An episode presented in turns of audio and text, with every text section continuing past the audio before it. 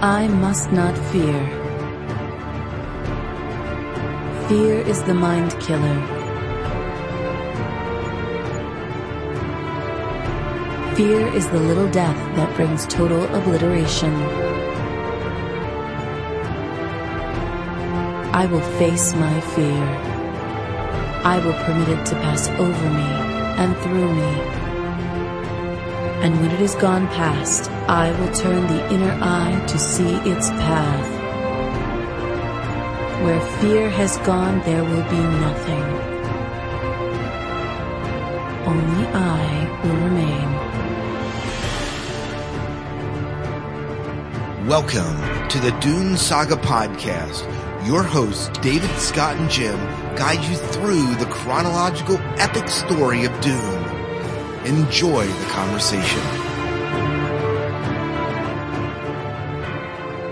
Welcome to the Dune Saga podcast. I'm David Moulton, And I am Scott Herzog. And I'm Jim Arrowwood. and on this episode, we're going to be talking about the 1984 film by David Lynch called Dune, about the book Dune. Holla. Hello. no. oh. So, uh, small introduction. This movie got passed around to a couple people, from what I understand. The rights were sold super cheap. Yeah. Uh, and then, you know, uh, it was with a couple people. Yeah, so here are the people. Let me, here's the, here's the people it was passed to before David Lynch got his hands on that, for better or worse. And there are people that like the Lynch film, as you're going to hear on our listener feedback show. And, uh, this show, we're just going to kind of be talking about our thoughts on it. But starting in 1971, the film kind of burned up millions of dollars as it passed uh, through the hands of Planet of the Apes producer Arthur P. Jacobs, and then our Chilean director uh, Alejandro Jodorowsky got it, and then sci-fi maven Ridley Scott also had a shot at it before it landed in the director of David Lynch. So it kind of went through a series of directors that got it and well, we don't, I don't know much about the other two, but, uh, it sounded like Jodorowsky had ended up being, it ended up being like a 10 hour film and studios just really didn't want to tackle it with Yeah. him. So, and we'll talk about that a little bit later, but, but that's, that's kind of the premise of how this film ended up in Lynch's hands. Yeah. It, by the way, was the most, one of the most expensive films to make at its time. It cost them $42 million to make, which in 1984 was pretty incredible. And so this is one of the reasons that, um, one of the reasons that it did not, that it did not, um, really do well. So that, um, I, I read it, uh, I'm on a site called Film School Rejects and they're just saying that the ends, why was there no Dune sequel? Uh, its box office performance during the reduction, the budget ballooned to 42 million, which might not seem like a lot today, but was unheard of 30 million years ago. To put in perspective, in 1984 dollars, only 15 movies even made more than 42 million domestically. And only five of those, Beverly Hills Cop, Ghostbusters, Indiana Jones, The Temple of Doom, Gremlins, and The Karate Kid made more than the 85 million or so needed just to break even at the box office. To, to put it in perspective a little bit more, Ghostbusters had a budget of 30 million. Indiana Jones, The Temple of the Doom had a budget of just 28 million. So Dune blew the budget out of, you know, bigger than even these blockbusters were. Yeah. Do we know how much it brought in? Um, I can find out in uh, one second. So someone talk a little bit while I look on my favorite box office mojo. Sure. So while we're here in the, the beginning of, of the show, I just want to quick remind everyone of our reading schedule. Uh, I know that things are kind of off because of the, the movies. So just a reminder. So then what we'll be doing for next episode is we're going to be reading Paul of Dune by, uh, Brian Herbert and Kevin J. Anderson. Um, and then after that, the next month, which will be August, we will be watching the Dune miniseries from Sci-Fi. After that, then we will go back into the rotation with Dune Messiah, Children of Dune, and then the mo- movie Children of Dune. Yeah. So just a reminder of how we'll be doing things in case you're you're wondering what's next and what's coming. Um, we didn't want to take too much time away from reading the books, so No, absolutely, absolutely not. By the way, it, domestic, we don't have foreign, but domestic, it brought in $30 million. So it did not even hit its, uh, it did not hit its production, uh, budget. So Wow. not, not good, not good for Dune and sequels. And not to mention that David Lynch kind of axed the chance of a sequel when he made it rain on Arrakis, but. Yeah. But uh, one other thing we should mention before we get too far into the show is uh, we we do have uh, an app that's kind of associated with the Dune Saga podcast. Uh, now this is new, Jim. You probably don't even know about this. David and I have kind of chatted about this over the past month. Oh, no kidding. Yeah, so we have an app. It's in it's in the Android stores, it's in the iTunes stores, and it's called the Zog Pod Collective. If you want to download it, and we call it that because it's actually a collection of a bunch of podcasts that I'm associated with: the Sci-Fi Diner podcast, the Dune Saga podcast, the Podcasting Gear Show, and Haiti in Focus, which rarely ever comes out. Um, but but what you can do is you can download and you can hit every single past episode of the Dune Saga podcast. You can skip over the episodes of the other shows you don't want. Um, easy call in. You can just hit a button on your phone and it automatically calls in if you want to leave a listener feedback, if you want to tweet that you're listening to the show and help promote the show. You want to email us, you know, jump onto our Facebook fan page. It's a great way to kind of interact with us here at the Dune Saga podcast. Yeah. And it's free Yeah. right now. Right now it's free.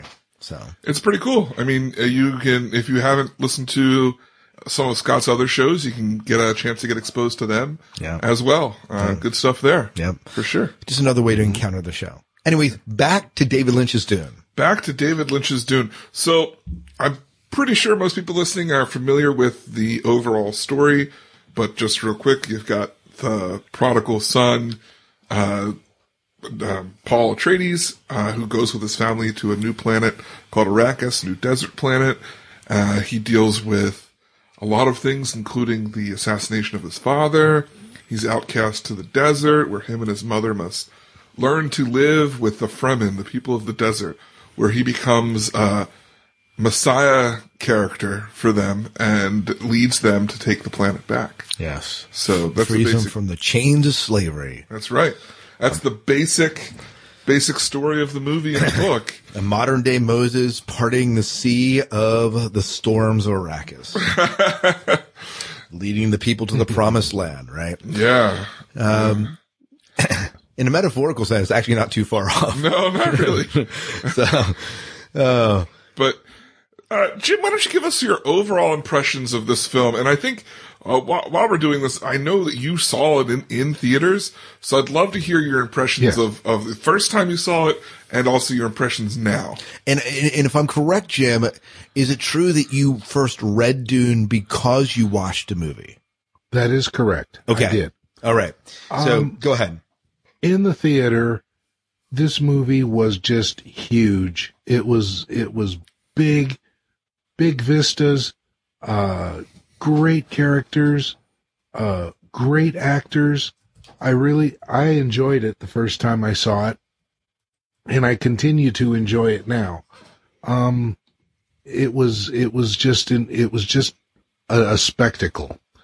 Uh, the only the only problems I had uh, were some of the, I don't know, the, the gross parts that involved, uh, Baron Harkonnen mostly. Yeah. Yeah. Uh, Did I, did you tell me once that they gave you like a, a dictionary type handout when you saw the movie? Uh, Is no, that correct? that wasn't me. Okay, I thought somebody somebody told me that they handed out like a a sheet explaining some of the lingo for the film when they saw it. Well, you know, that was one of the things that, um, this may be sidetracking the issue, but that was one of the things that people are saying, well, now wha- how could Star Wars, when it came out in 77, introduced a ton of new lingo? I mean, we had X-Wings, we had droids, we had TIE fighters, we had a ton of, uh, but Dune, when, when, when Frank Herbert when, when, when Lynch introduces Frank Herbert's lingo, it doesn't quite work because the lingo is too foreign to us. You know, the other words we at least have some association with and sound like normal language. Right. But I can see someone walking into this movie being totally lost. Yeah. Yeah. I, to, I, my mother wanted to join us for the screening and, uh, that we had and, and I said, well, I think the best thing to do is, is to watch the sci-fi miniseries. It, it explains it better. And that, but even with that, I had to have a half hour conversation where I sat down and, and discussed the universe with her so that she could understand the politics and everything to to get the story. And she told me without that she would have been totally, totally lost. Uh, you saved her day, I David. don't, I don't hero. remember the exact figures, but I'll tell you what, this is one of the biggest bombs I ever ran at the theater. Really? Yeah. Oh yeah, it. Uh, there were nights when there were three people in in the audience. Yeah. Which is, which is really sad because, I mean, Dune has, has such a following to it. And, um, I mean, it, it got panned left and right It- by, by critics. Critics just actually, uh, tore it apart. Um, let me see. I, I did read some reviews from the time, uh, and I don't have them right here right now, but it was just, it, it got panned left and right. Um, as far Yes, as it being, did. uh, it, critics did not like it and it was just bad. Uh, anyways, I can't find the review right now, but I think uh, just throwing in, we uh, Scott and I got the chance to see Jodorowsky's doing it, and we saw it with a nice audience screening. Um, and in it, I think one of my favorite parts is where he starts talking about how he's nervous about seeing this film because it got taken from him and given to Lynch, and he's like. He's like, I thought, you know, I would be crying and it would really hurt me that I went in and saw this. And his face looks, he looks like he, he, you can't quite read his expression. He looks excited. He's like, but as the moments go by, I just kept feeling this, this feeling and I was just my, this smile on my face. Cause this movie was horrible.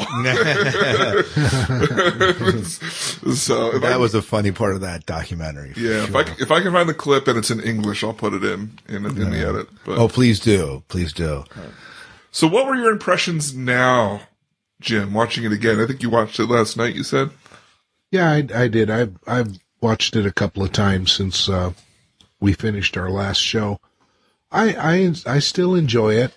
Um, I can see a lot of uh, the book in the movie. Uh, not not near as much as probably there should be, which most likely turned people off to it. Real hardcore Dune fans would not have, would probably not enjoy this movie seeing it for the first time. But uh, yeah, I still like it. I'm not sorry that I own it. Yeah. Uh, you know, Darker 45 in the chat room says this film has major faults, but still colors my Dune universe more so than that of the miniseries ever has. So, I mean, that seems positive. And Yeah. You interpreting that as being a Yeah. positive thing. How about for you, David? How, how did this, rewatching this, first impressions, watching it again? Okay, so watching it again, it had been a long time, and I remember not enjoying it much the last time I had seen it. And at that point, I was not a, a Dune fan, so it was just me watching TV and seeing it on TV. Um, so we sat down, and the beginning of the movie, I was like, "Wow, maybe I was wrong," and I just didn't have my attention. The beginning was very solid. I mean, granted, there, I felt like they were putting too much information into this movie but I was still like, okay, like it's, it's, this is working for me. Like it's not really bad at this point. But then at some point, it just kind of takes one step to the side of the path that it was going down and seems like slightly off. And then as the film goes, they just keep taking a little bit step further and a little bit step further until eventually you're just like, I don't, what, this is like, what's happening anymore? Uh, that's kind of the sense that I got from it. Um, very 80s. very, very 80s. I have to say, special effects, other than the ships, were, were good. Like, I mean, I watch it and like, for the time, that probably was awesome. Yeah. Uh, The, the shields were a bit, well, the shields, but Yeah. the, but like the practical effects right. were really cool. Um, the designs were, were interesting. Um, man, they made the, bear, the Harkonnens disgusting as anything. Yes. Uh, were, were, m- way worse than the books. Yeah. Like, Uh-huh. like, like you really were disgusted. I mean, you, you, you hated the Harkonnens in the book, but you, these people were absolutely, and, and so freaky. What were we talking about? in the one, I think after the movie we were talking about, it's so disturbing to think that here is, um, you know, Baron Hark, the, the Baron just laughing maniacally around the shower as Feyd-Rautha is showering in the steam showers. Just absolutely Yeah. disturbing. Yeah. Yeah, to that. But then he steps out, and just stares at the camera. Yeah. it's all's like, oh, forgiven. Oh, yeah. Uh, Uh, most of the most of the Harkonnen stuff was disgusting. I'm going to tell you what, though, if Jodorowsky would have put out his film, it'd have been even worse. yes. because he had he when when they interrogate Leto, Leto he uh they they just they dismember him in the, in his version, so it's absolutely Oh wow! insane. Yeah, but Yeah. uh, Uh, what was the major part of this movie now looking back, Jim, that, that you feel like it's kind of, it kind of departs for you from what you know of the universe? Well, the story isn't there. It's extremely abbreviated. The movie's almost like an outline of what the movie is supposed to be. Now, I realize that a book that is complicated, as complicated as Dune is, you couldn't make the whole thing into a movie. However, I took time to watch the extra features on the DVD. And do you realize there was another hour and 45 minutes planned for this movie? What? Wow. wow, Yes. Wow. And the scenes that were cut out, the the fight with Jamis was taken out. Uh, there were uh, there was a lot of stuff that was removed from the movie to bring the time down to two hours and sixteen minutes as it is. But yeah, there was another hour and forty five minutes of footage shot that looked like the book. wow. It was supposed it was supposed to be a four hour movie. yeah, You know, I can see that because there are scene, there are whole plots that they build up for no reason, such as, um, um, Thufir. Like they build up Yeah. the fact that they, they captured him and they give him those heart plugs, which is just like a crazy idea. right, uh, and then they have him drinking drinking his uh, antidote from a cat with a rat on the And he needs to milk the he has cat? to milk the cat to get the antidote. Uh, but um, I'll tell you what, go to Walmart, look in the $5 bin. That's where I picked up the Blu-ray for uh, Dune, the, the copy that I have. And the uh, extra features are really interesting and really good. so so it's worth it just to get that DVD for the extra features. Yes. Okay, all right, yeah, cool, and uh, yeah. cool. Uh, anything else for you, Scott, that you thought that stood out for uh, your overall? What was your overall impression? We didn't hear yours. Um, well, uh, I watched this movie for the first time four months ago because remember you were like, "Oh, you, you ruined it." And, um, and then I watched it again on the big screen, which I was kind of excited about. You know, you, you don't often get to see these movies done in the big screen anymore. So the fact that we have this as a big screen watching was great. Uh, there were certainly things, uh, in this movie that were, um, dated. Uh, you, you had the great 1980s soundtrack to it. Uh, uh, well, we're, we're going to be playing a clip of that in our listener feedback show. And, and there's some stuff in here that is dated. Um, there's some stuff that, um, I liked, but I think someone said well when we had our conversation after that they spent a lot of time on kind of the preamble, setting everything up. And then, uh, because, you know, Dune's divided into three books. They spent a lot of time in that first book. And then when you get to book two and three, it's kind of just glossed over. And they, it seems like, uh, Jim, you said they trimmed this movie down from a four hour movie down to the two and a half hour movie that we got. There's, there's a sense Yeah. where it seems like the stuff that they trimmed was the stuff that was in book two and three.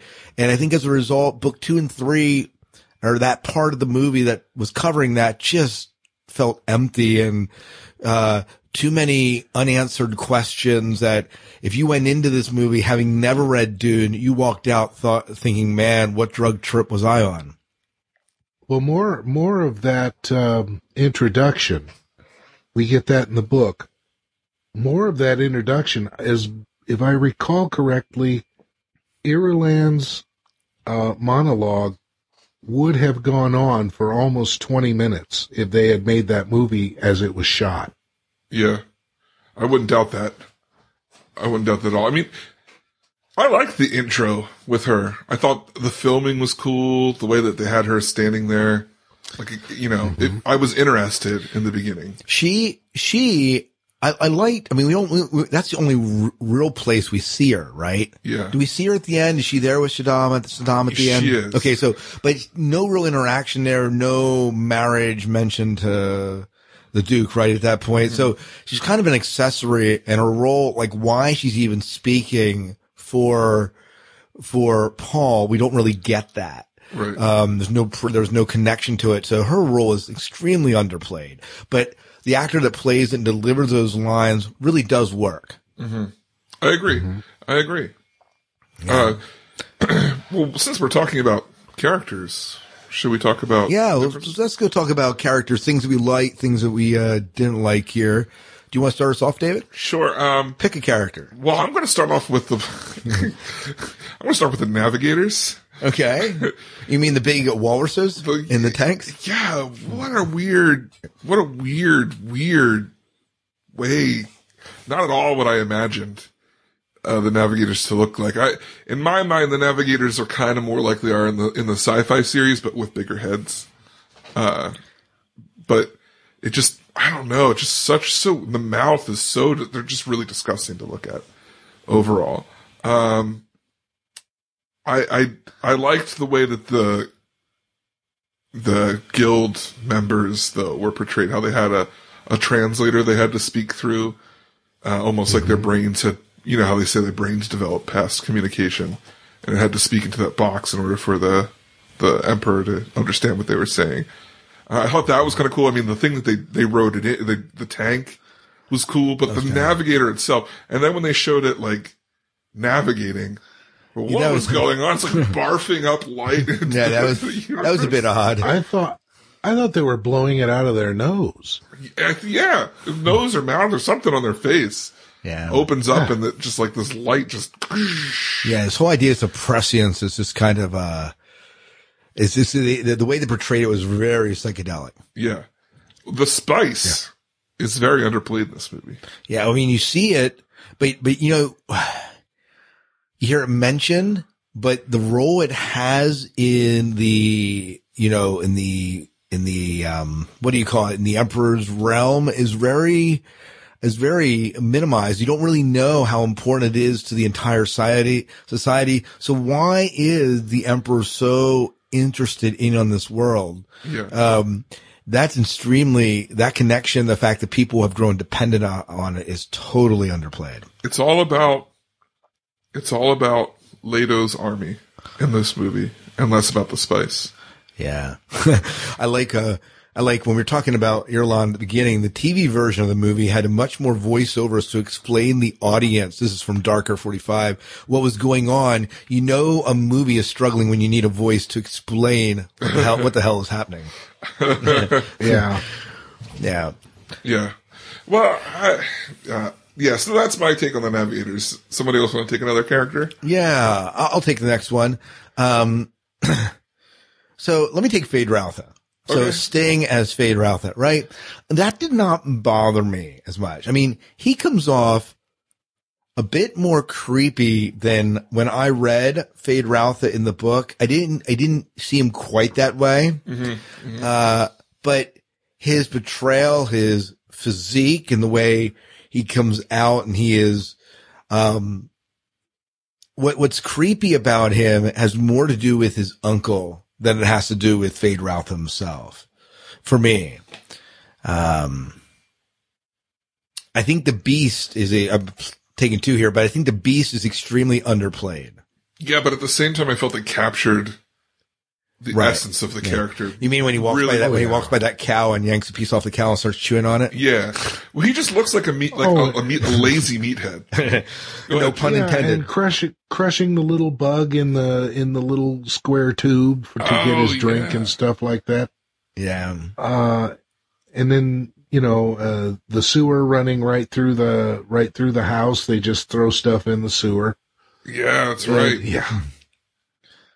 The, in fact, going this is going back to what is House Corrino or whatever. What was the last book of the trilogy before the is House Corrino? Yeah. So that part when the Baron's standing over the sewers and they throw that one guy into the sewer and he drowns Yeah. in it. Uh, that just kind of what you just said, Jim, just reminded me of that scene. But, uh, Jim, how about you? Uh, a character that kind of, uh, stuck out to you that you liked, didn't like, that you felt was too different from the book? Oh, my favorite character, hands down, and I think is it's it's as much because of the actor as it is the character is is Duke Leto himself. Just, I mean, it was spot on in this movie. Uh, I can't even pronounce the the man's name properly. Is it Jurgen Prochnow? Is that how Something it's like pronounced? that, You're doing a much better job than I am. Well, see, that's because I took four years of German one in high school. But um, I thought that I thought that that was an absolute brilliant um, portrayal, and I I'll tell you what I would love to would love to have seen more of him in that movie. Uh, you could see the compassion that he had. He imparted that but he wasn't going to take any guff off of anybody. Uh, when he died in that film, I was very sad. I wanted more. Yeah. That entire, um, especially, uh, if you go from watching this to the miniseries, there's a lot more time. They take a lot more time to develop him in the miniseries than they do in this movie. You get a lot more of the Duke. yeah. But we'll get to the miniseries. Just a little comparison there. I did like the Duke though. I, I kind of like I'm Jessica looking forward too. to that. Yeah. You like Jessica too? Yeah, I mean, I thought that she. I mean, I don't think she matches the book, but just like the character in the movie itself, I felt that she played. What do you think of the bald Je- Bene Gesserits? I think it's weird. Cause they aren't really, they aren't bald in the books. no, Yeah. So that's a, that's a Lynch touch. yeah, Were they completely bald or did they have a headdress on?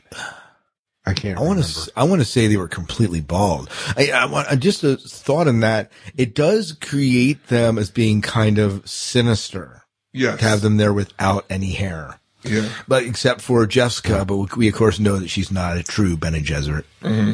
But but she is bald later on. I did like the way they did the glow globes See, I didn't. in this. You didn't? I didn't like the glow globes. They weren't what I imagined. Like when I imagined glow globes, I didn't imagine like things with angel wings on them, kind of decorative, ornate. Yeah, I mean, I think the things in the uh, in the in the miniseries match the description better, but this was still cool to see. Yeah, it, it was definitely cool to see the. uh It was definitely see, cool to see the glow globes. Yeah. yes, yeah.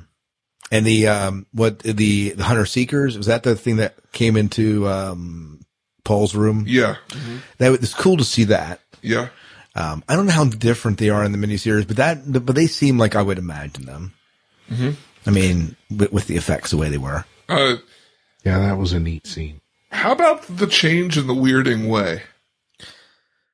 Oh, are we getting off the characters now? Well, no, no, no, that's fine. no, you mean you mean the fact that they use machines to do it, Yeah, and it was just like a vocal thing right? instead of a fighting style. Um, I don't know, Jim. What do you think? I, you know, um, I was, I watched the movie first, I read the book, and I wondered where these weirding modules were when I read the book. Uh, I, to this day, I wonder where they came from and why. Mm-hmm. Um, you know, I guess it was, I guess it was for the battle scenes most, more than anything else. Uh, cause you know, as you know from reading the book, the battle scenes are much abbreviated in the book, but they play it out, uh, they flesh it out more in the movie. Hmm. And so I guess they had to have some kind of weapon. Well, I guess that's the other thing that I'm thinking that if the Weirding Way was a fighting style, right? Yeah. Um, we're coming off of Star Wars with blasters and, and, and, and lasers and other things. Uh, it could be that they put that in there saying, well, we aren't going to be able to have something that looks kind of martial artish. We want something that has some cool effects that they can actually be shooting at things mm-hmm. and trying to make it work. But, Yeah, yeah, uh, Yeah. but I don't know. It was a, it was a prop. It was, it was a prop that wasn't in the book that apparently got made up to use for the movie. Yeah. yeah. Well, what do you think of Paul? Thoughts on Paul? Hey, they definitely play him young. Right. That's what I got. I mean, he he feels young in this movie. I think he feels, even though he's young in the books, I think he feels older in the books. Yes, uh, that's what I'm saying. Yeah, Yeah. He, he seemed younger than I expected. Uh, Jim, Um, I have heard mm, from numerous people that uh, Kyle MacLachlan was the only weak spot in that movie, huh? and I don't see that. I thought he did. I thought he did a good job. Yeah, I thought he was. Um, I, I don't know. I can't think of another actor that I would want to see in the role. Um, as far as playing him young is concerned, I think he was young, but he was older. He looked more, uh, more 20-ish in the movie, but wasn't he like 15, 17? I don't know. He was. I think he was in the book. He was 17 at Yeah, the I. I don't know how old the actor was. I don't know how old did the actor was. Yeah. Yeah. Yeah. uh, Now I'm not sure either, but I know, I know that Kyle MacLachlan, MacLachlan was older than 17 years old when he did that part. Yeah. Um, at times, I thought he was a little bit stiff, but then again, he is becoming the Duke Yeah. Right. and the and and the leader of the Fremen, as well as the Li- Lisan al-Gaib. Um, but yeah, I I didn't have a problem with him at all. Yeah. Yeah. I, I, I liked his sister. I thought the sister did, uh, Paul's sister did a great job. She's creepy. She is, and that's why Oh, she did a great yeah. job. She's one of my favorite. It's one of my favorite characters, even though it's such a small role. One of my favorite characters. yeah. And that she scene in front of me out on two two occasions when she had that Gom Jabbar on her finger and she was waving it in the air after she used it, and then that weird scene with her dancing holding the crysknife. oh yeah, I could, I, I wondered what that was about. dude, that that scene in front of the emperor is absolutely great. Mm-hmm. oh yeah, mm-hmm. Yeah, so I, I really, I really did like her part. So You know what I want? I want a poster of Gurney Halleck holding the pug, yelling "charge" or whatever he was yelling. I just thought that was so great. He has this. He's being all like, you know, a BA, and he's just got this pug in his hand, while he's commanding the armies. And That's I, right. I thought that was hilarious. oh yeah. Well, it's Patrick Stewart. I was you gonna say- cannot argue with Patrick Stewart. I was gonna say Picard can do anything. Yeah, Yeah, you darn right. yeah, and you know something, Emperor Shaddam, Jose Ferrer. Yeah, What an actor. What an awesome actor. And even though he didn't play a huge part in the movie, he had a real presence. Mm-hmm. he did. And you know, the, the scenes we do see him and he carries that role beautifully. It's very much in line with the, with Frank Herbert's Dune books. It's not in line as you jump into the Kevin J. Anderson and Brian Herbert books. The way I picture, uh, the Emperor there is just not the way I view it in the, in Frank Herbert's books. But that's a difference in writing style. And we get that again as we head back into Paul of Dune. yeah. So. Yeah. But so any other any other actors or characters that we're missing before we move on and talk about some other things? I think we'd be doing a foul if we didn't talk about the Baron. Oh yeah, do we have to? I mean, come on. Ick, ick. He's so gross. icky. He just seems to yell all of his lines. yeah, That's what bothered me about him, uh, acting wise. But I don't think it's the actor's fault. I think it's directorial Yeah. issue there. But the fat suit and everything was so gross. it was So the suspensor field was kind of that. That was kind of cool actually. A little yeah, bit. I oh, like it was that. cool. Yeah, So, Yeah. his painted toenails. When the when the doctor's like working on his cheek and he's like, "I love you, my Baron. Uh, to work on you is life," or whatever he says. Your disease is love to me. yeah, Taken care of for all time. It's like, yuck. Oh, what Yeah. kind of doctor is this? I did like Brad Dourif as um, what um, the Mentat, his Mentat, which is Piter. Pi- Piter De Vries, right? Mm-hmm. I, I, I loved Piter, his yeah. right. He he does a good job. I, I've liked him in most of his stuff, even as what Worm Tongue and Lord of the Rings. He just does a great job as these creepy characters. It's kind of the same character, actually. if you think about it. Yeah. he, he, just, he, just, he just reprised his role. No. Yeah, he's always a psycho no matter where he is. Oh, I love that psycho. Minus those eyebrows. Yeah, oh my word. Minus the eyebrows. Oh my gosh. Such style. I know. You, you know it. You know it. Well, let's let's take a move on here and, and talk about what why do we think the film turned out this way? Uh, this style of film, like why did it why did it turn out so different from the book? um, let me channel David Lynch. and, and, uh, Well, f- first of all, they cut an hour and three quarters out of the movie. yeah, definitely. Right. Right. So that, that would be one thing. I Uh, another, I, I think the music, I think Toto's score was, was a big factor in that. Um, when I read about the emperor and those, uh, it makes me think of classical music. And we definitely had a score that was rock yeah. and I think you know, and I think not not that the score wasn't outstanding; it was incredible. It fit the movie well, but I, I think I think that may have been, and whether people realize it or not, a big turnoff for Dune fans. Hmm. Uh, Darker forty five just said in the chat that he doesn't think it's a three hour story. Um, I I don't think that Lynch's version could have been watchable at three hours.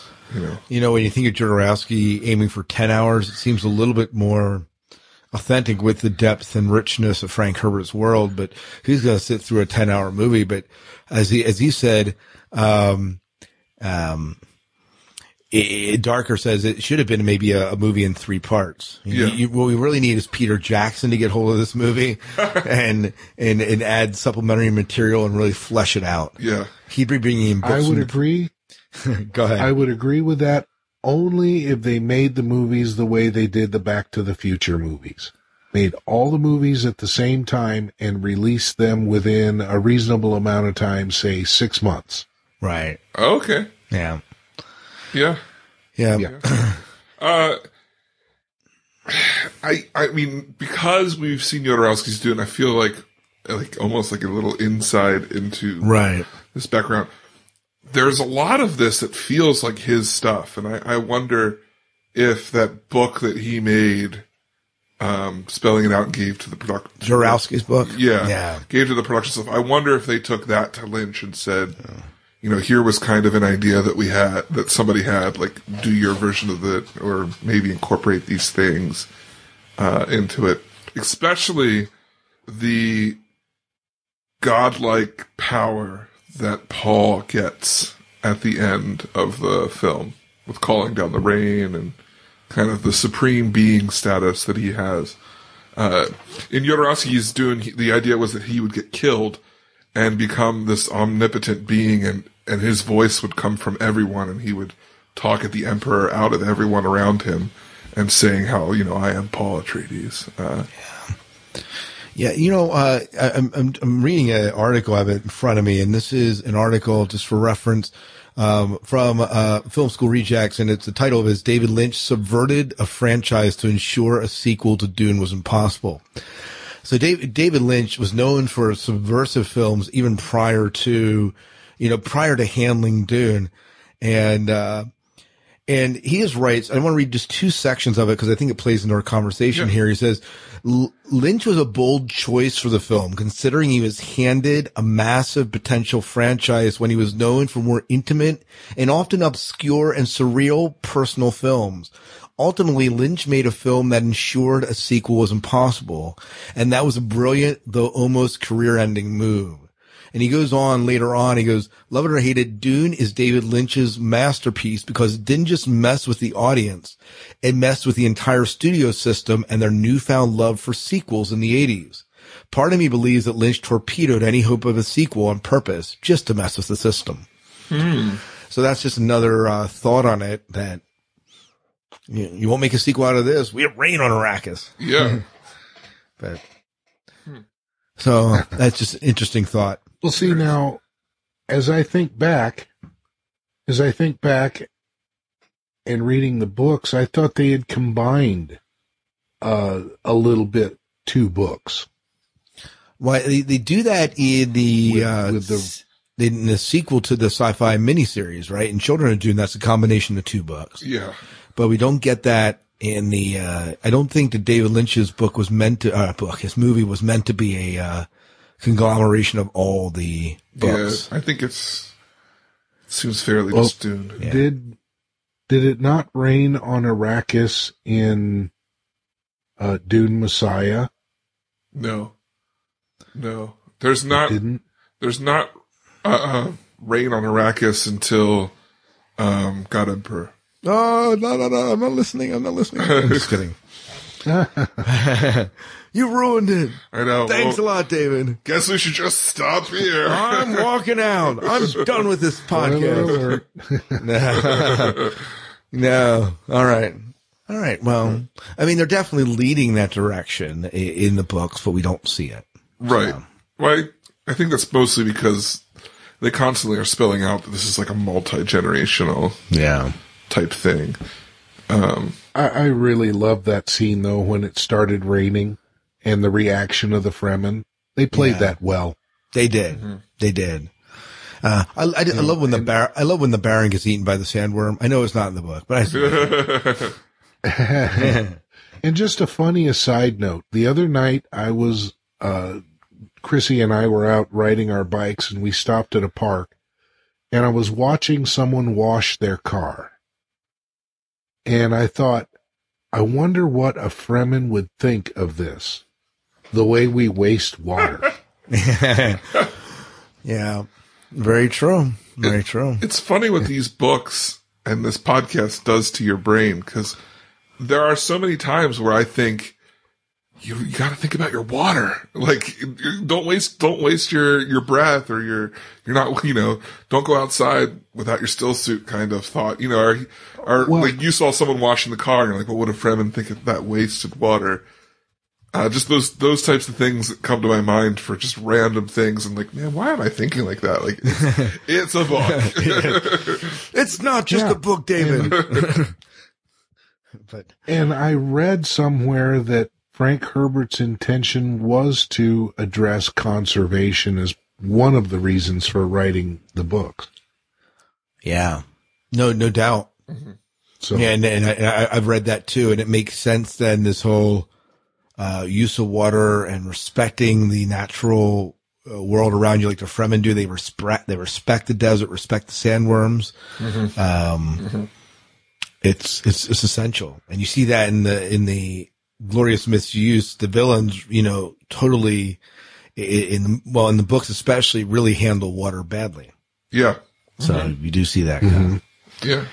but um well uh, you know so as we look at the book and we look at the uh the movie and uh, do you think that the film at least hits the intent of Frank Herbert if it's if it's not as good as the book which it kind of is, a sense I'm getting here even though that it has its place uh does it capture the heart of Frank Herbert?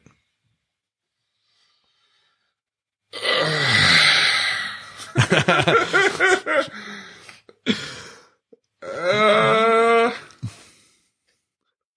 I've done it. I've stumped David. Jim how about you? I I would say that it does to a point. yeah, that's what I was Um, kind of thinking. Yeah, and it it's it's hard kind of hard to put your finger on it. Uh it it is it is Paul's story. How Paul rose to power and became what he eventually did become. But there is so much missing there. Don't don't you think David is that what's got you kind of kind of stumped a little bit? Yeah, yeah, yeah, it does. I mean, this is kind of, this is kind of how, going back to what I said before, I think at the beginning it really kind of hits the same, like, the same stuff. And it's on point. And I think that's because they don't leave anything out in the first book.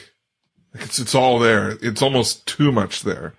And for that, it like, it really, it hits what the tones of the book were for me, like some of the themes there. But then it just little by little, it just becomes more and more off sync until it's so far gone, it's not even the same thing anymore, uh, theme wise. Well, do you see like the, I mean, one of the things that Frank Herbert's obviously addressing in the book is this whole idea of religion empowered. Uh, do you see that theme kind of playing out in the movie? I mean, Well, you see religion. I mean, the blind faith of the Fremen just following Paul seems a little bit, yeah. yeah. seems a little bit that way. but you don't get you know i don't think you get the same aspect of how it's a tool and how jessica and paul both acknowledge that it's a tool that they're using Right. you know what i mean it, you don't you don't see how it's a, it's a bad thing yeah i just i don't think that you see that negative side to the power of religion like you do like you get in the book about them Yeah. seeing how it's uh you know they're they're using it as a tool and they know they're using it as a tool Right. so Yeah. Um, and then I guess the ecology, which we did kind of talk about, they do hint at that here and the idea of water, but we don't get a huge, it's not a, there's, I wouldn't say this is a huge ec- ecological film. no no, i don't think ecology i don't think drug use is not is definitely not a not an issue in it um Yeah. even though some of the political stuff isn't like the financial struggle, the political Yeah. kind of stuff is not really a theme in here. It's basic. It's when you break it down, it's this guy has an army that could defeat my army. So My, my army's bigger than your army. yeah, so Take I, that, Emperor Shaddam. yeah, so we're gonna stop him before he has a chance to use his better army on our army. We got sandworms. What do you got, buddy? Yeah, yeah. What did you think Oh, of the, speaking of sandworms, Yeah, I, go I- ahead. I should. I want to throw this in as a, as an aside. Uh, our the theater trade magazine gave Dune an award. Oh, Dune won an award for imitation of a sandworm by a tennis shoe for Dune. imitation of a sandworm by a tennis shoe. Yeah, it was a joke page uh, Oh, from like- from Box Office Magazine. oh, nice. nice. I I, I just flashed on that, remembered that. So we go know, on. I'm sorry. I was, gonna say, I was going to say the sandworms, you know, they were okay. Yeah, they were fine. They were fine. Except for the electricity, I didn't quite get. No, you know what? Instead of putting uh, fire in their malls, which is what they should have had, I mean, they had these er- internal combustion engines kind of firing them, not literal engines, but these, these fires within them that should be fueling them. We don't get that, so we get electricity coming out of the sky kind of revolving around them, which I guess plays into the sandstorms a little bit. Yeah, well, it, it makes it makes sense if you're gonna have something moving across uh, sand like that. It is going to create static electricity. That is true. yeah, yeah. Yeah, if they're made of felt. I'm just kidding. no, I mean I see it. I mean No. it's it's big, so it's gonna, you know, it's not like a sand or a, oh, like a, a snake going across. The Right, sand. right. It's it's big. I I was disappointed at the end when they like come into the city that you don't see these sandworms gulping up hordes of people. But I guess this is 1984 and it's Mm-hmm. not uh, a different sentiment. You got to see meet the Baron instead. Yes, I know. And that was just as I did take Satisfying. a look at, at some of the toys for this. Did you, by any chance, see I did not. Stuff?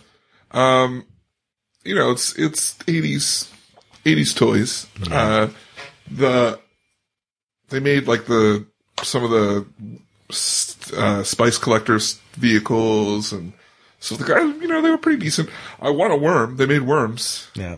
I want a sandworm. Uh, I, I, I Just go to a foreign country for that, buddy. yeah. No, I'm just kidding. if you want worms, no, I- yeah. you can do Uh, that here too. You don't need to go to a foreign don't need to go to the far. But no, the, the toy's pretty cool. It's just you know, it it it's articulated. It, it's just it would look it would look cool on my Dune shelf. Is all I'm saying. Right. So if you were to uh, be, be stranded on a desert island, Jim, it can only have Dune, the book, or Dune, the David Lynch film. Which would you choose? Oh, the book, hands down. How about for you, David? Book. And Definitely. Yeah. And I, I- I'm with you. The book was just much richer of an experience. And I feel like I could go back and reread that book and cap- capture stuff I missed the first time going through it. And I don't feel like I would do that with Right. David Lynch. Right. So I know a lot of people love this film, and I, I, you know, I just want to say that even though I, I don't have a positive view of it, I definitely respect your view of it, and I understand. And that. when there's some, and there are some Yeah. positive aspects I think we pulled out of it. I mean, the casting, a Darker 45 said the casting of it was, uh, pretty spot on. Mm-hmm. Um, Yeah. and I don't, I don't say that I love the movie, but I appreciate it for opening the door to me, right. uh, Yeah. to the universe of Dune. And, uh, I do like the movie. Yeah. yeah, Yeah. So, uh, Darker is leaving the chat room. So thank you for joining us here in the chat room and in the conversations here as it, by the way, uh, before we get into our closing thoughts on this, we did record after watching the movie live a, about a 20 to 30 minute conversation about the movie, right? yeah, yeah, And we're going to be airing that. What is a separate episode? yeah. So this is going to be a, Dune Saga podcast filled month for you yeah, it will be. Uh, so we did two screenings. We did one for David Lynch's Dune. We did one for Jodorowsky's Dune. Uh, and we recorded uh, conversations after each one with uh, those who decided to stay in the audience Right. with us. Um, a big thank you to Penn Cinema for showing David Lynch's Dune, having a screening just for us. yeah, absolutely. Uh, it was great to see, you know, our local fans there as well. Some people who hadn't heard of us just came because they liked David Lynch's movie. Right. And by by the way, uh, Jim, there were more people in that theater than in the, the theater that you were showing it. There were like, there were, at least, we had at least 20, 25 people. Yeah, 20, 25 people. That's probably more than there was there all week. and they were excited about it too. I talked yeah, to some of them ahead of yeah. time. Uh, and then, uh, we also, you know, for, we also recorded that for Jodorowsky's Dune. There was probably about 30 people there. There were more people Yeah. there actually. There was more people at that one, but you know that's that's a, a currently playing thing, Right, right. Documentary appeals. So and we do got to thank Zoetropolis for airing that in our area. So, yeah, yeah, big thanks, and for letting us come out and set up. And, yeah, and actually after they stay, it. and staying late. Yeah. To, to kind of let us do that. So Right, very so- cool. Big thanks. So what we're going to do is, is we're going to keep our normal schedule of this airing. And then in two weeks, you'll have the, after this airs, you'll have the listener feedback. But in between, we'll have, uh, So many episodes. some, yeah, we'll have, a, we'll have the episode for, for Dune one of the weeks. And then the week after the, the listener feedback, you will also get, uh, the Jodorowsky's. Yeah, absolutely. Absolutely. So in our closing thoughts on Dune, let's talk about this. How would you, I don't know, how would you rate this movie if you had to rate it? David, let's start with you. How are we rating it as a film or as a Dune fan or, or what? Okay. Well, why don't we do it as both? Okay. Um, as a film in general, I would give it probably like a 2.5 Out of, out of, out of five. okay. Uh, my reasoning for that is I just, I'm bored Okay. watching this movie. Uh, yeah, like you, you know, even the times before I was in Dune and I watched it, I just was, I watched it and I said, I, should, I, I, what I would think to myself is, I should like this. Like I'm waiting for me to like this, Right. And it just never happened. You know, like this is all the elements, but it's just missing something. Um, as a Dune fan, I'm going to rate it as if there was nothing else, and I'm going to say a three out of five. Because Okay. if there was no other Dune movie, and you had the opportunity to watch this movie, seeing the characters on screen, There's nothing quite like it. yeah, Yeah, right. yeah. So uh, I'm going to give it a three out of five for for that. Yeah. Jim, how about you? Okay, well, let's see. As a movie, I would say for me it was a 3.5, and as a Dune, part of the Dune universe, I'd give it a 2. Yeah. Okay. Wow, where do, where do I fit it? It's uh two as a movie. I you know it's there are parts that I like, but there's there's parts that just doesn't hold up for me. If you look at uh you know a movie like Dune needs to hold its own. You need to be able to um you need to be able to appe- appeal to a mass audience and give enough background, and it falls woefully short in giving enough a context for the average audience watcher to, to grasp it. And I think that's one of its, it's what probably, probably its biggest failing for me. I can't give this more than a two out of five. As a Dune fan and seeing Dune come to live in the screen, um, I'm going to give it a three only because, only because, uh, we do get to see the world that we have read come to life on the screen. And there are some parts that seem, I don't know, the palaces, the, the, the sandworms, uh, you know, the, the Fremen and seeing that are, are pretty, pretty good. We didn't talk about Stilgar, but I, you know, I like Stilgar as a character, Yeah. although the tension between him and Paul is way underplayed. There's no tension at all. Yeah. Um, but I, you know, I, I do, I do like it. It's just, it's, it can't be higher than that for me. Right. Yeah. Yeah. Yeah. Well, but that's about it. Do we, have Yeah. any, do we have anything else we want to, anything else we need to say about this, Jim? Uh, well, I was just thinking, um, uh, that you mentioned the sets. I thought they were a lot more ornate than I imagined them in the book. Yeah. Which I think you, I think you, you, you do hit on something there. I mean, they're on Arrakis, right? This is a pretty desolate and pretty harsh world. Are you going to be seeing these ornate and elaborate palaces? Well, maybe. I mean, the Baron's there and they're, I mean, we did have, um, didn't we have Fenring developing this huge arboretum for his wife and, and doing some of that stuff? So some of that stuff is there. Yeah. Uh, so maybe it was ornate, but it, it, it didn't feel, for me, it didn't feel out of place from what I, from what I know. But Yeah, and the Duke's castle on Caladan seemed awful dark. yeah, Yeah. yeah, Yeah. Yeah. No, I would, I would, agree I would have that. expected the lights to be brighter and and the mood to be better on Caladan. Do you think the storm that's raging around Leto is, is meant by Lynch to be symbolic of the, the political, uh, storm that's raging around him as he goes to Arrakis? Oh, I wouldn't doubt that. Uh, Yeah. It could be. Yeah. I mean, It- wouldn't doubt it. And, and we didn't mention this, but like the book, they're, you know, from the get go that they're, they're working to assassinate Leto. They, they're, they're upfront about that the same, same as the other book. Yeah. The same as in the book. So, Yeah. Yeah.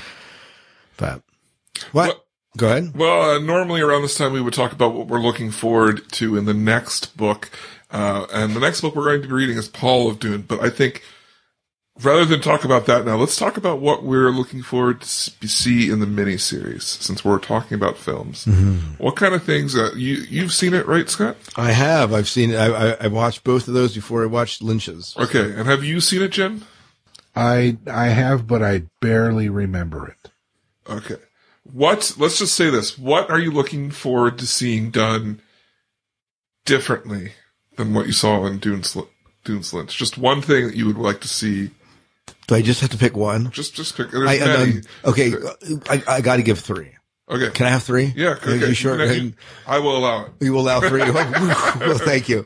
Um, I am looking forward to see the actor that plays Paul. I love the actor that plays Paul in the miniseries. He's just great. I loved, I love, um, Duke Leto. I love John Hurt. John Hurt does a great job as, in my opinion, does a great job as Duke Leto in that. So those two things, and I like the Navigators way much better in, in this book. So in, in that in that miniseries. So those three things I'm looking at seeing and embracing. Mm-hmm. How about you, Jim? Oh gosh, I don't know. I'm I'm hoping that the story is a little more complete and fleshes things out a little better, but I think mostly what I'm looking forward to is my son has it on DVD and he's going to bring it over and he and we're going to watch it together. I'm very much looking forward to that. That'll be that'll be awesome. There you go. That's That'll be- great. Yeah. Uh, for me, I'm looking forward to seeing the spice, uh, talked about more and addressed more. Um, I like the sandworms better. Yeah. Um, also Leto, I, I just love the guy who plays Yeah. Leto. John Hurt. The uh that's that there's that one scene when they uh rescue the people from the spice uh mine, miner in that movie is just absolutely done way better than it is done in, in Yeah. David Lynch's film. I just love it. It's great. So I am I'm totally I can't wait till we get to this movie in I guess August. So, Yeah. Yeah. Yeah. So, uh, just a reminder, if you want to give us comments on Paul of Dune, or if you're anxious, since we're talking about film, to talk about the miniseries, there are several ways that you can get in touch with us, uh, and we will respond to you in our listener feedback shows coming up. Uh, you can do so by emailing us at dunesagapodcast at gmail.com. You can also contact us through our Facebook page, Facebook page, facebook.com slash Dunesaga Podcast, Twitter at Dunesaga Podcast, as well as leave a comment on the website. Uh, if you want, you can also call our, you can also call our voicemail, and that's the voicemail number, Scott. Is one two six zero five seven seven chat. Or one two six zero five seven seven twenty four twenty eight. And by the way, you can find all this stuff. You can do all that stuff by downloading the app from the App Store, whether it's the, the Android, the Google, or the Amazon, or the iTunes uh, App Store, and that's Zogpod, Z-O-G-P-O-D Collective. And, uh, all those uh, links. Now, I think that the link to the website will probably, and Facebook will take you to the Zog Pod Collective Facebook page, which isn't really active right now, but every, all the other links will take you to places that you can find us. Mm-hmm. So, so it's very good with that. Great. Jim, why don't you take us out? All right. Once again, for the Dune Saga podcast, I'm Jim Arrowwood. And I'm David Moulton. And I'm Scott Herzog. And may Shai Hulud clear the path before you.